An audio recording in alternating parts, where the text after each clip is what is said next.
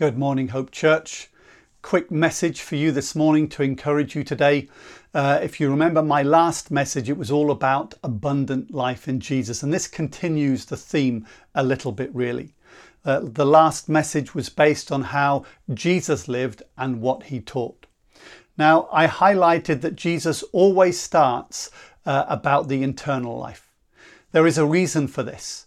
Uh, and the reason is that what goes on internally spills out into the external. This is substantiated in Luke 6:45. A good person produces good things from the treasury of a good heart, and an evil person produces evil things from the treasury of an evil heart. What you say flows from what is in your heart. So you begin to see the heart is really important. This is why what goes on on the inside is really important because it flows out to what happens externally to us. And the point of change, if we want to change things that we don't like about ourselves, it starts on the inside. And this is why Jesus addresses the way we are on the inside. Uh, I suppose the most remarkable thing is that Jesus highlights that the most important truth is that change occurs internally. If you want to change something in your life, you need to change how you think about it on the inside. That's the starting point.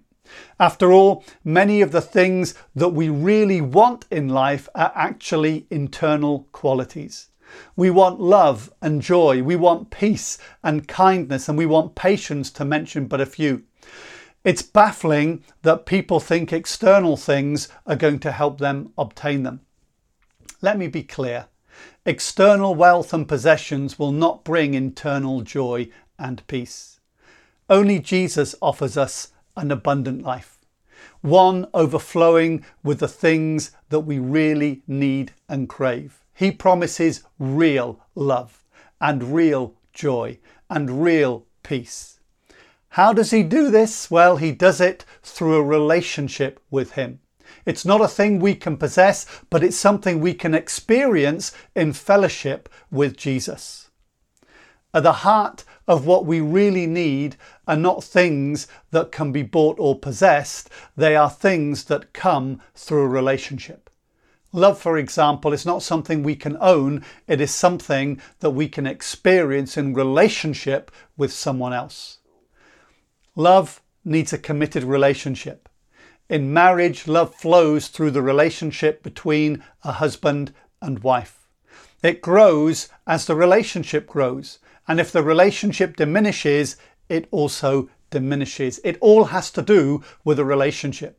And Jesus' promise is that we can have abundant life, but it only comes in a relationship with Him. It's not something we take from Him and have and walk away. It is something that constantly sustains us in relationship to Him. This is because abundance is measured in the fruit of relationships. The more the joyous and deep fellowship we have, the more abundant our life becomes. Jesus is able to impart real joy and peace in a way that nobody else can. And in this way, we are transformed, and in that same measure, we are able to impart those qualities to other people. I want to encourage you that there are depths of a relationship with God that we have never yet experienced. I long for those depths, and Jesus offers them to us. How? Through a relationship with Him. Why not take Him up on that offer? Let's pray.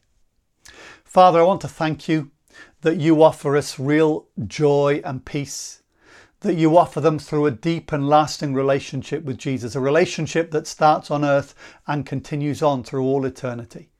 And so I pray, help us to desire the good things. Father, help us to understand that no external things are going to produce that, but only an internal, deep walk with Jesus.